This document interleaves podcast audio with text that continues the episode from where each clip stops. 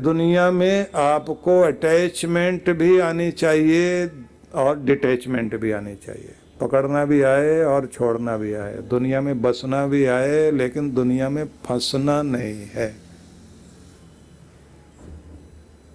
न हर भूलो, न जग भूलो। ऐसा संदेश है ना? न हर भूलो, हर मतलब हरि। हर शिव, हरि, विष्णु न हर भूलो, न जग भूलो, रहो दुनिया में। कैसे? न हर भूलो, न जग भूलो, रहो दुनिया में। इस तरह जैसे कमल रहता है, तालाब के बंद पानी में, जैसे वो खिला रहता है, मुस्कराता रहता है, ऐसे ही आपने दुनिया में रहना है। न हर भूलो न जग भूलो, रहो इस तरह से जिंदगानी में कि जिस तरह से कमल रहता है तालाब के बंद पानी में। ये जो भाव है, ये असंग का भाव है। संग रहित होकर जीना, निर्लिप्त होकर जीना, दुनिया से ऊपर उठ करके जीना। मतलब इसमें संदेश वो है त्यक्तेन भुंजी था माँ गृध कस्य धनम ईशोपनिषद का जो संदेश है कि दुनिया का भोग कीजिए इस बात को ध्यान में रख करके कि त्यागना भी है।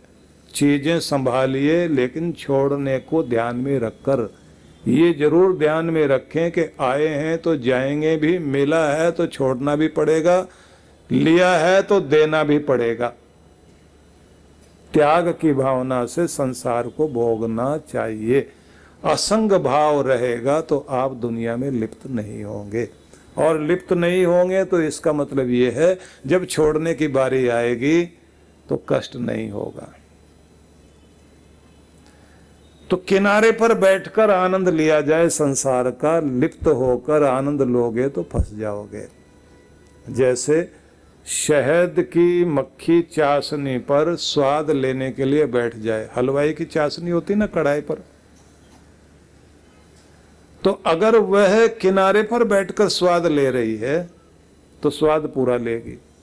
और अगर लालच में थोड़ा सा और आगे बढ़ गई तो पंख चिपक जाएँगे, उसी में जिसका स्वाद ले रही थी, उड़ान भूल जाएगी। और थोड़ी देर के बाद उसे महसूस होगा कि उड़ा भी नहीं जा रहा और पीछे भी नहीं जा सकते, आगे भी नहीं जा सकते। जो चीज़ स्वाद वाली थी, वही जी का जंजाल बन गई। अब फंस गए। फंस गए तो अब जिसका स्वाद ले रहे थे, वही मौत का कारण बन गई। तो कहते हैं, इस दुनिया में जब तुम्हारी उड़ान खत्म हो जाए तो समझ लीजिए, तुम संग में आ गए, आसक्ति में आ गए। अब तुम उड़ नहीं सकते, पंख भी फंस गए। और जो चीज़ स्वाद दे रही थी, वही विषय अब तुम्हें मारने वाले बन गए। इसलिए आप किनारे पर बैठकर दुनिया का स्वाद लीजिए। चखो ज़रूर, बसो ज़रूर, फंसो नहीं। इस दुनिया में रहना चाहिए, दुनिया का आनंद लेना चाहिए। सब रिश्तों का आनंद लो अपने, और घर में रहो भी सही, अपने पोते पोतियों को खिलाओ। लेकिन इतना मोह मत करो, इतना तो उनके माँ बाप भी नहीं प्यार करते जितने आप मोह में दादा दादी नाना नानी इतने पागल होकर पीछे पीछे घूमते हैं। और अगर बहू पास नहीं आने दे पोतरे को, पोते को तो रोना शुरू कर देंगे। बहू ने बच्चे को रोक लिया, पास नहीं आने देते। रोके ना रोके उसकी मर्ज़ी, उसका बच्चा। अपने बच्चे से इतना प्यार नहीं था। अपने बच्चे को देख के तो ये याद आता था, भगवान कहाँ, किस चक्कर में फंस गए। अब बेटे का बेटा देखा।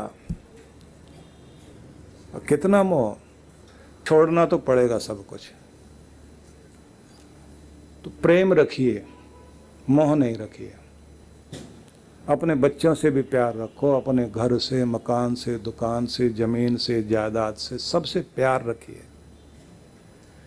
प्यार का मतलब यह है कि बहता हुआ पानी, जो निर्मल है, जो पवित्र है।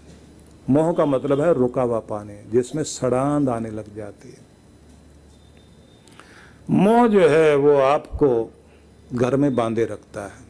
जैसे जैसे आपकी उम्र बड़ी हो जाए तो ये ध्यान रख लीजिए कि अब आपका कुछ समय सेवा, सत्संग, साधना में लगना चाहिए। और साधु जैसी ज़िंदगी बनाइए, जैसा भोजन मिल गया खा लिया, जैसी शैया मिल गई उस पर सो गए। अब कोई ज़्यादा स्वाद के पीछे नहीं, आराम के पीछे नहीं। और जब कान ऊँचा सुनने लग जाएँ और आँखें मोटा देखने लग जाएँ, अब दुनियादारी की तरफ़ ज़्यादा नज़र नहीं रखिए। अब उसके बाद आपका ध्यान अपने प्रभु की तरफ़ ज़्यादा होना चाहिए। और बिल्कुल वही बात के, बनाकर फकीरों का भेष हम गालिब तमाशाए अहले कर्म देखते हैं। अब तो उसकी लीला देखो और अपने बच्चों को आगे बढ़ता हुआ देखिए। ज़बरदस्ती की सलाह देने से बचिए। ज़बरदस्ती की जो सलाह देने लग जाते हैं ना, वो अपना सम्मान गंवा बैठते हैं। स्वाद पर नियंत्रण लगाना चाहिए। बुज़ुर्ग हो जाए तब।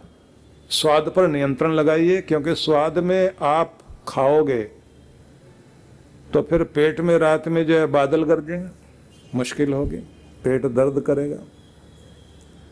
स्वास्थ्य को ध्यान में रखिए, सेहत को ध्यान में रख करके खाइए, स्वाद को ध्यान में रख करके नहीं खाइए। चलना फिरना ज़्यादा होना चाहिए, शरीर का चलना ठीक है, जबान का चलना कम से कम होना चाहिए। बुढ़ापे में यही एक मुसीबत है, जबान ज़्यादा चलती है, खुद कम चलता है। बैठे बैठे जबान चलाता रहेगा, और कुछ तो ऐसा बोलते हैं, उनका पता ही नहीं लगता बटन कहाँ है बंद करने वाला। कुछ के साथ में उनके घर के लोग बैठे रहते हैं, जब कोई मिलने वाले आते हैं तो बराबर में बैठे बैठे बच्चे जो है, उनका घुटना, हाथ वाथ दबाते रहते हैं, बस बस, पिताजी, बस बस बस बस। उसके बाद भी वो एक बार शुरू हो गए कहाँ कहाँ एक बार दस बार सुना ली, उसके बाद भी ग्यारहवीं बार पे सुनाते हैं।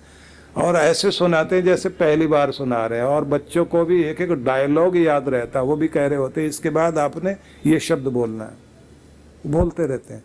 तो आप अपना कम से कम बोलना और नाप तोल के खाना और अपनी दिनचर्या को बहुत अच्छे से संभालना चाहिए। दूसरा, मोटी चमड़ी करके जीना चाहिए, क्योंकि बर्दाश्त करने के दिन होते हैं। और जिनका राज शुरू हो गया, उनका राज चलने दीजिए, बीच में दखलंदाजी मत करिए। अब आपकी पारी खत्म हो चुकी, जिनकी पारी है, उन्हें खेलने दीजिए, उन्हें काम करने दीजिए। अगर आप बीच में ज़्यादा दखल अंदाजी करेंगे तो अपना सम्मान खो बैठेंगे। और एक खास बात और, देखिए मैं जितना बोल रहा हूँ ना, ये सारे पॉइंट्स याद रख लेना। वो जो कहते हैं ना कि आंवले का खाया और संत का कहा बाद में याद आता है, पहले नहीं। इसलिए आपको बाद में समझ आता है कि ये चीज़ अगर हम करते तो कितना अच्छा था। तो एक बात इसमें और ध्यान रखने की है। राय साहब तो सब कोई बनने की चेष्टा करते हैं, अपने बच्चों को सभी लोग धन देते हैं। धन का वारिस बनाने से ज़्यादा बच्चों को धन कमाना की विद्या सिखानी चाहिए। अगर आप अपने धन दे करके बच्चों को अमीर बनाना चाहते हैं तो वो अमीरी टिकेगी नहीं। वो थोड़े दिन की अमीरी होती है।